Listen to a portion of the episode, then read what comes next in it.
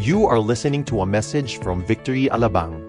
Get the latest updates by visiting victoryalabang.org or like us on facebook.com slash victoryalabang. Sa araw pong ito, tayo po ay magpapatuloy ng ating pagdidiscuss ng heart at ito po yung uh, ikaapat. Next week, iba na ang topic natin because it's already about New Year. Exciting naman yun. Excited na ba kayo sa New Year? Can you imagine, January 1, linggo, nasa presensya tayo ni Lord. Wow, come on, let's give God praise. Okay, pag-aaralan po natin yung huling topic natin, heart or listen, you are important to God. Sabi mo sa katabi mo, you are important to God. And we are going to talk about the shepherds during that time who receive a revelation about the good news of the birth of Jesus Christ. Now, hindi lang ho ngayong Pasko, okay? And I'm not just referring to December 25, kundi sa season ng Pasko, what do you look for during Christmas? Di ba? Bago pa man dumating yung Pasko, o kaya pagka dumarating yung Christmas season, it's a season, not just a day. Because sa totoo lang naman, no, hindi naman no, talaga eksaktong December 25 ang pagsilang ng Panginoon eh. So we celebrate not the date, but we celebrate the essence of Christmas. Amen? Okay. Now, kayo po, no, what do you look for during Christmas? Okay? Bigla pasok sa inyong isipan, pagka sinabing Christmas, darating na, anong pumapasok sa isipan ninyo? Yan, o, sige, sabihin nyo lang.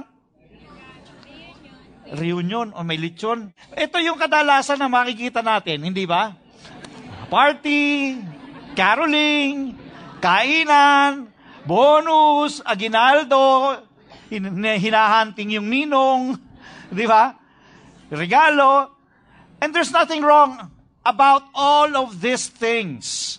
This is part of the celebration of the season.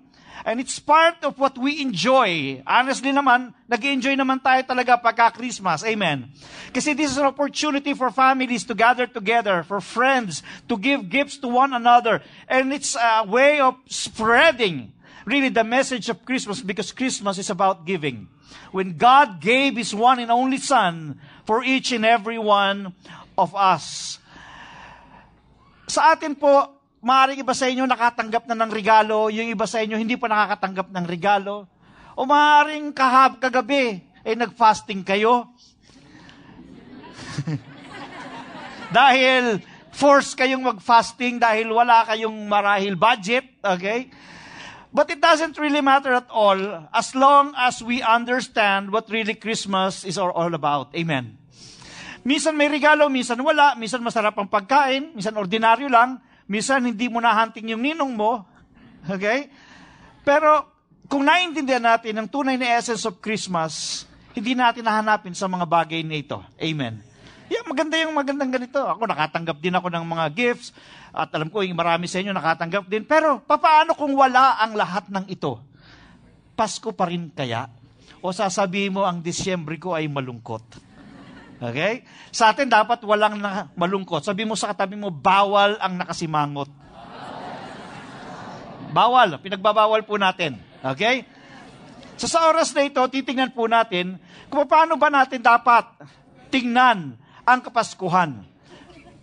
Ang Pasko, sinasabi natin is pagsilang ni, ni Jesus. Pero paano natin ina-acknowledge ang pagsilang ni Jesus? Sa ating pag-aaral, makikita po natin ang buhay ng mga shepherds kung paano nila in-acknowledge ang balita patungkol sa ating Panginoong Yesus. Basahin po natin dito sa may Luke chapter 2 verses 8 to 20 at nais ko pong sabay-sabay po nating basahin. Okay? 1, 2, 3. And there were shepherds living out in the fields nearby keeping watch over their flocks at night. An angel of the Lord appeared to them, and the glory of the Lord shone around them, and they were terrified. But the angel said to them, Do not be afraid. I bring you good news that will cause great joy for all the people. Today, in the town of David, a Savior has been born to you. He is the Messiah, the Lord.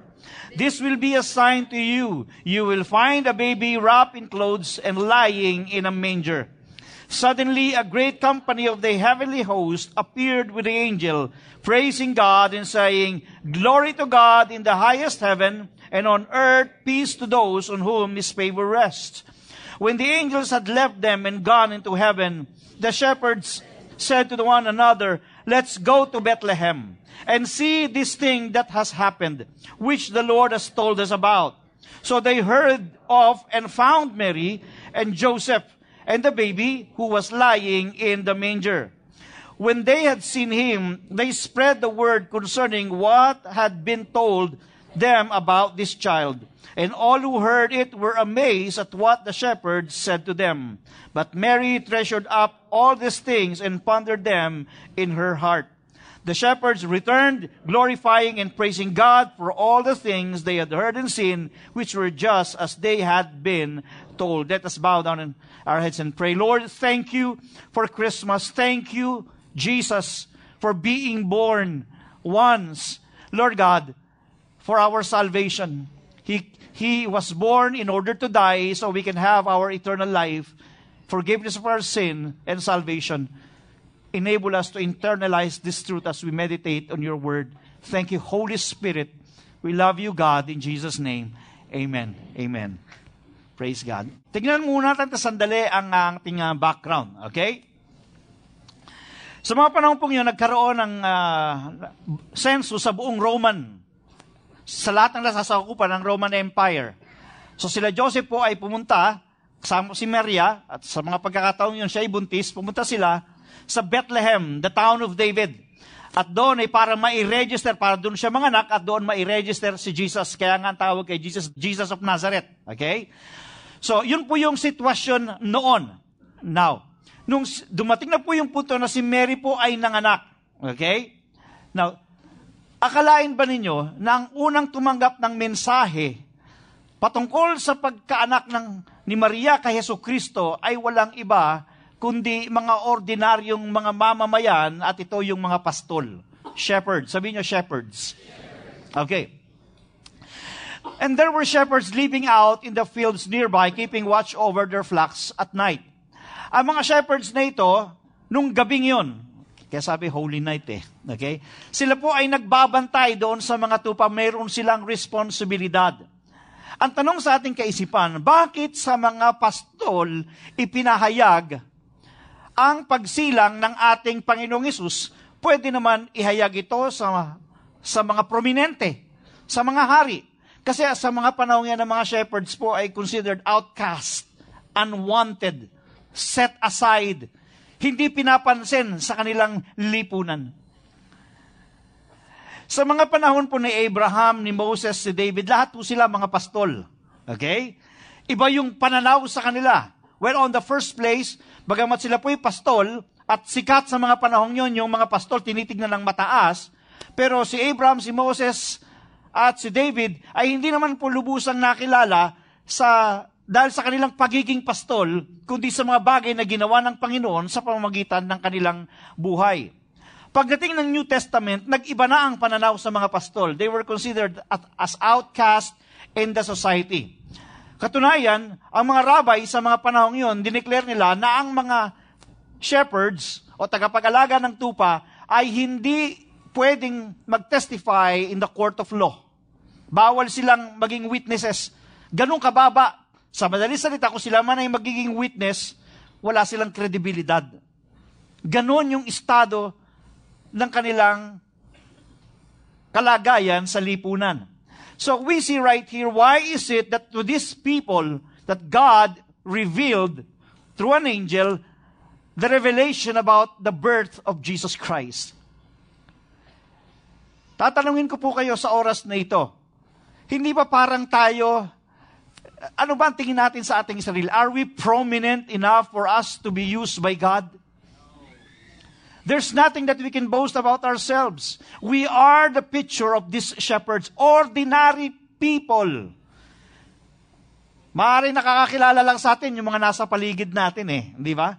Hindi katulad siyempre ng mga presidente, ng mga uh, senador, yan, mga kilala yan, halos ng sambayan ng Pilipino. Pero tayo si nakakilala sa atin, maliban sa pamilya natin, mga kaibigan natin. And yet, God chose us to reveal about the message of Christmas, and the center of that message is none other than Jesus Christ. Amen. Sino tayo? Ito'y pinapatunay lamang that even ordinary person, even outcast in the society, are all important before the sight of God. Amen. And they are the reasons why Jesus Christ came and gave His life for each and every one of us. Now, sabi po rito, merong mga shepherds, sila po ay masipag na nagbabantay sa kanilang mga tupa. Kung so, kung meron mga bagay na mahalaga sa kanila, ito yung kanilang mga tupa.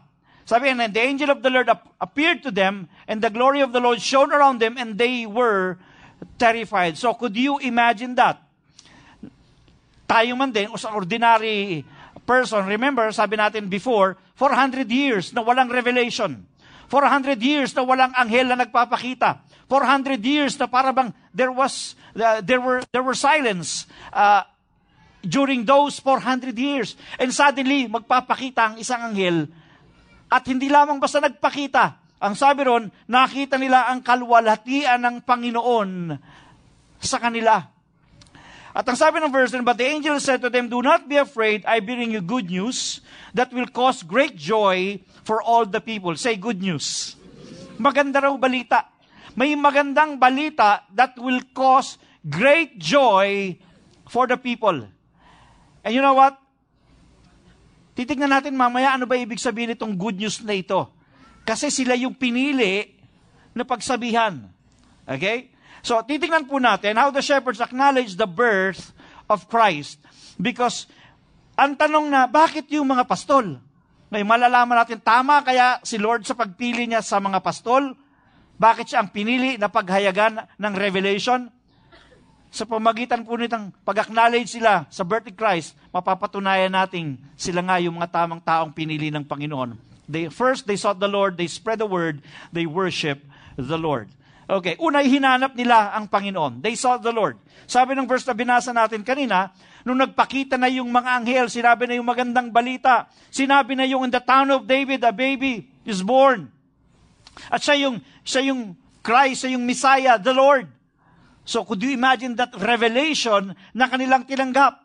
So, because of the glory of God and that great revelation that they receive, ang sabi po ng verse 15, When the angels had left them and gone into heaven, the shepherds said to one another, Let's go to Bethlehem and see this thing that has happened, which the Lord has told us about. So they hurried off and found Mary and Joseph and the baby who was lying in the manger. Look at the way they responded. Siguro, mga kapatid, kung ang isang hari ang tumanggap ng ganitong revelation, siguro mananatili siya sa kanyang trono.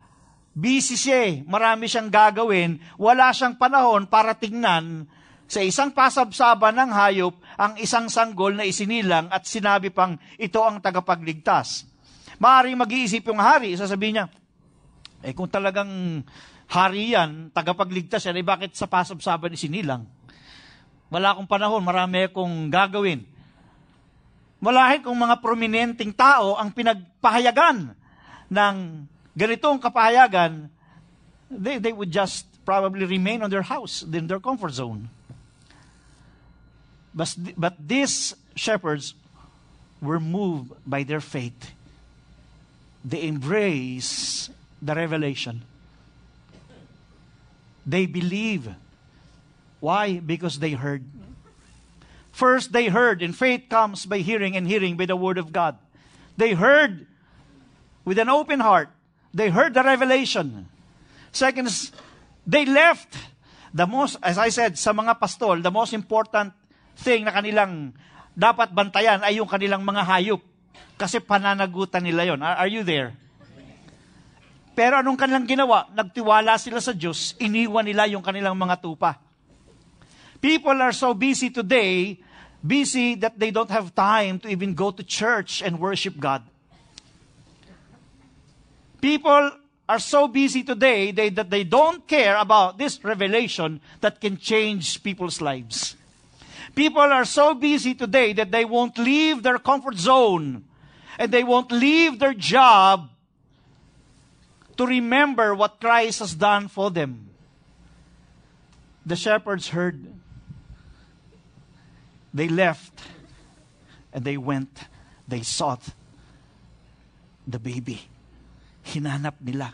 What is the impact? What should be the impact of this in our lives? Let us understand what caused the shepherd to seek the Lord. Sabi ng verse 9, An angel of the Lord appeared to them, and the glory of the Lord shone around them, and they were terrified. Yung terrified po yun, kasi noon, kapag nagpakita ang anghel, dahil sa 400 years nga na walang ganun, pag nakakita ka ng divine being yon, ang tendency is ikaw yung mamatay. Okay? Yung pagka sabi niya, sabi, di ba, pagka minsan may nakita kayong sa ospital, naghihingalo na. Sabi niya, nakakakita ako ng anghel. Kinakabahan ka na, hindi ba? Hindi anghel yan, nurse lang yan. Yan. So, pagka nakakita ng ganun kasi, para lang kukunin na ni Lord eh. Okay? Now, yung glory ni Lord nag-appear sa kanila, so parang mayroong takot. Pero yung takot na yun ay in-overwhelm. Nung kausapin sila ng anghel at sinabing, do not be afraid. Wala tayong dapat katakutan sa tuwing Pasko. Kahit inaanak, hindi dapat katakutan. Ah, kahit ikaw ay wala pang boyfriend sa oras na ito, o wala kang girlfriend, wala kang dapat katakutan pagka dumarating ang Christmas. Kasi iba, para bang napipressure sa so Christmas na, kaya magka-boyfriend ako. Don't be pressured by that. I would like you to focus on the glory of the Lord. Amen. Come on.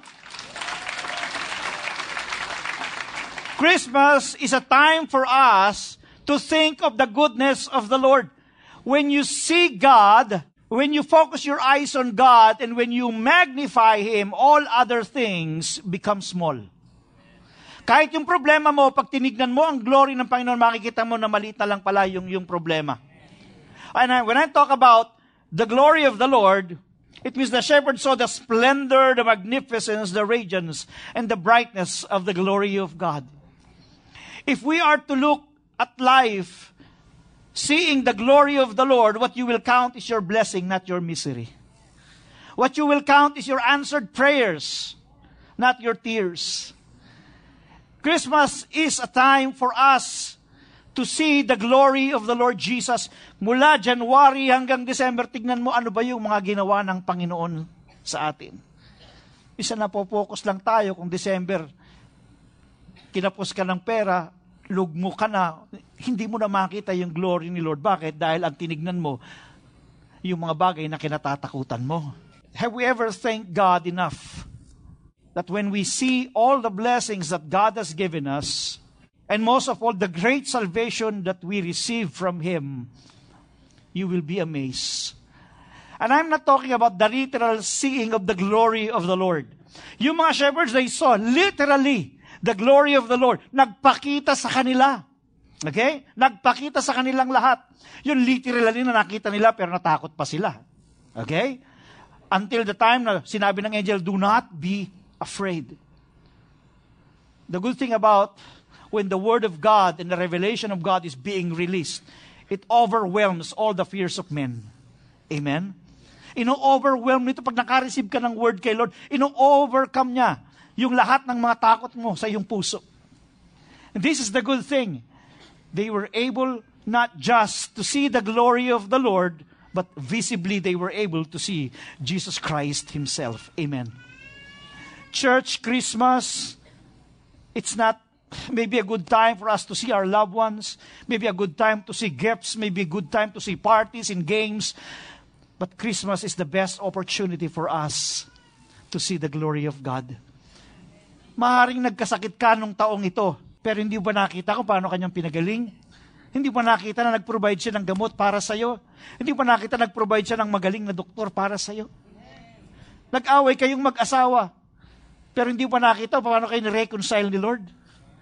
There's a lot of good things that we should see because the glory of God is being revealed in our daily lives.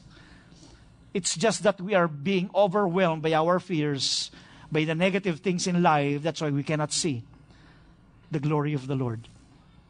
For us as Christians, maging reminder din sa atin ang Kapaskuhan ay pagsilang ni Jesus dahil sa kanyang pagsilang ay siya ay mamamatay doon sa krus. Yan ay dahil sa bawat isa sa atin.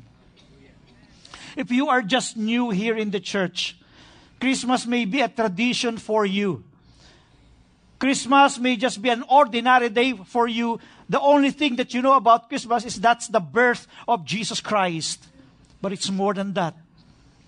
Christ was born so that he could live, so that eventually he could die and provides us with salvation. That's the meaning of Christmas. Kaya you know, when we, when, when, whenever I preach Christmas, ito eh, alam nyo na naman, may Christmas series tayo tuwing December. Isa lang itong mensaheng sinasabi namin eh. But every time I meditate the Word of God, I can't help but really being touched by the message that I'm going to preach because lagi nagpapaalala, ang Christmas ay paalala ng pag-ibig ng Diyos sa atin. Amen? And that's the way we should always see Christmas. Maganda yung may regalo, maganda yung mga material na bagay, but, but let us not lose sight of the glory of the Lord in our lives. Amen? And I say, God is glorious. The good news would give us great joy because it's about the glorious Savior. Amen? Can we give Him praise right now?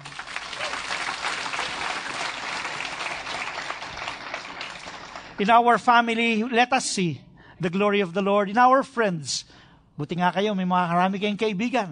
Yung iba, walang kaibigan hanggang ngayon. Okay? Let's, in our church, praise God for our church. Pinagpapala ng Lord ang church natin. Amen. And praise God, kahit Christmas, may service tayo. At pinagpapala tayo ng Diyos, lumagi expand pa yung church natin next year. Sukat pa rin yakin naman ang magpa-plant naman tayo ng church. Huh? Come on! Parang hindi kayo excited, ha? Sa bagay, kung hindi nga kayo taga Paranaque, hindi kayo ma-excite. Okay. In our blessing, whatever we have, pasalamatan natin sa Panginoon malit man o malaki. Let us not complain. In our good, in your good health, Praise God, nakarating kayo rito kasi nagawa niyong maglakad. okay? Hindi kayo nakahiga sa banig ng karamdaman. And in the smallest things in our lives, let us see, let us learn to see the glory of the Lord every day. Amen? Praise God. Come on, let's give Him praise once again. Sabi po ni Timothy Keller, the child of Christmas is more than the Lord. He is more than Savior. He is our great treasure and in our eternal enjoyment of Him is His glory, and the end of which God created the world. Christmas is not finally about the birth for our salvation, but our existence for His glory.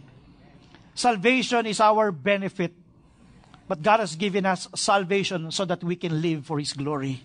Dahil nawalay tayong minsan sa Diyos, pero tayo ay tinubos ng Panginoon para nang sa ganun buhay na ito ay makapagbigay ng karangalan para sa Diyos. Amen? Number two, the things, na, pangalawang bagay na kanilang ginawa, they spread the word. Sabi nung verse 17, when they had seen him, they spread the word. Say, spread the word. Concerning what had been told about them, this, about this child. And all who heard it were amazed at what the shepherd said to them. They spread the word. Ito po yung kainaman, kaya yung mga shepherds ang napili ng Diyos eh. Dahil alam ng Diyos na yung mga shepherds, dahil ordinary person sila, pag ginamit sila ng Panginoon, sila yung magpapagamit. Pero yung mga busy, walang panahon yun eh. Diyan po ba kayo? Kung yung mga hari, wala rin panahon yun eh. Ang ginamit ng Diyos, mga ordinaryong pantas, and they went around and they spread the word. Now sabi natin kanila, we are the picture of those shepherds. Ang question is, are we spreading the word of God during Christmas? You know, may kausap ako, sabi ng pastor, ang kainaman mo sa Pasko kasi, lalo pagka nagkakaroon tayo ng mga series, opportunity ko yun para ma-invite ko yung mga kaibigan ko. Kasi sasabihin ko sa kanila, no, may Christmas service kami. O, na, na ako, ano yung Christmas service? Okay? So nagiging interesado sila, nagiging opportunity for them to invite their loved ones. That's their way of spreading the word. So that the, the people that they love, their friends, nakakarinig ng salita ng Panginoon at makilala nila kung sino ang tunay na bida ng Pasko. Ha? In family reunions, meron pong mga gathering, bago man lamang hulang takanin nyo yung lechon, yung tenga, at saka yung balat. Di ba mas maganda kung magpe-pray muna kayo? At bago ka mag-pray, style ko to eh. Pag ako po yung napupunta sa ibang lugar, at sabi ko, sige po, uh, bo, puro unbelievers yung mga kausap ko. Kahit anong ako'y nagtatrabaho pa, beef, bago tayo, tayo kumain, pwede ho bang mag-pray? Eh syempre, kung Christmas season, sino ba naman yung ayaw mag-pray? Tama mo ba? Everyone uh, agrees in prayer. But before I pray, allow me just to read. Babasahin ko. Tapos, and, pagkatapos kong basahin, hindi ko naman sinabi explain ko. Pero babasahin ko lang. Pero may kasama ng explanation. The shortest possible explanation just for me to capture them. Andiyan po kayo. Because Christmas is an opportunity to spread the word about Jesus. Para maintindihan, ano ba yung Pasko? Para hong mahal na araw. Iba, tineselebrate o kinak kinakommemorate yung mahal na araw, pero hindi nila alam ano ibig sabihin ng mahal na araw. Yung ibang alam nila, yung mahal na araw, pagkuha ng agimat, aabangan bumuka yung saging. Nangangang ganon. Okay? Iba alam, mga pamahiin, mga, kung ano-anong mga ritual. In the same way, Christmas is an opportunity to spread the word about the birth of Christ and the reason why He was born. Amen? Marami pong bahay, hindi pa sinisilang si Jesus doon. Maraming puso, hindi pa sinisilang si Jesus doon. At para isilang si Jesus, we need to spread the word of God. Amen? Sabi mo sa katabi mo, spread the word. Now, itong word na ito ay napaka-importante. Okay? Sabi ng verse 10, But the angel said to them, Do not be afraid, I bring you good news. Say good news. That will cause great joy for all the people today in the town of David. A Savior has been born to you. He is the Messiah, the Lord. Now, para maintindihan natin kung ano ibig sabihin ng good news pa na ito. Sabi ng verse 13, The angel praising God and saying, Glory to God in the highest, heaven and on earth, peace to those whom His favor rests. Say peace. Okay. Kapayapaan. Ang mundong ito ay punong-puno na ng kaguluhan simula ng tao ay magkasala. Maaari ang binabanggit dito is the truth about what Jesus Christ brings into this earth when He comes back again. There will be universal peace and Jesus Christ will reign as King of Kings and Lord of Lords. Amen. Literally, He will reign and He is going to give peace to all men. But while we wait for such glorious event, let, have, let us have peace in our soul, in our hearts, through our personal relationship with Jesus. And that's what all men should experience. Because of Jesus, this world may still be in chaos before Jesus comes back again. But every person who has Jesus in their hearts can experience the peace even in the midst of great problems. Even in the midst of chaotic world. Amen. Si Jesus ang dadali niya is a genuine peace, not rest in peace. Di ba? Yung tunay na kapayapaan ang ibinibigay ng Panginoon. And only in Jesus Christ that we can find genuine peace and rest for our souls. When you talk about favor, that's the unmerited favor of God. Ibig sabihin, hindi mo pinaghirapan yung kaligtasan pero tinanggap mo. Christ came to proclaim the year of the Lord's favor. Meaning, hindi natin pinaghirapan. Siya ang nagpakahirap para maibigay sa atin yung kaligtasang ito. Yun ang mensahe, yun yung good news na ikinakalat ng mga pastol at yun din yung good news na dapat nating ikalat na may favor si Lord sa atin na hindi mo kinakailangan paghirapan ng kaligtasan mo. Suko mo ang buhay mo, magsisi ka ng kasalanan. You have your eternal salvation. Hindi mo kinakailangan lumuhod at maglakad ng paluhod hanggang makarinig ka ng dulo para iligtas mo ang iyong sarili. Hindi kinakailangan latiguin mo ang iyong sarili tuwing mahal na araw para ikaw ay maligtas.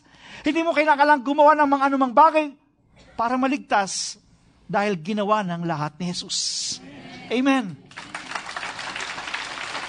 All you have to do is to receive it and that's the favor of God and that is the good news that we should all spread. Sabi po ng 2 Corinthians 9.15, Thanks be to God for His indescribable gift.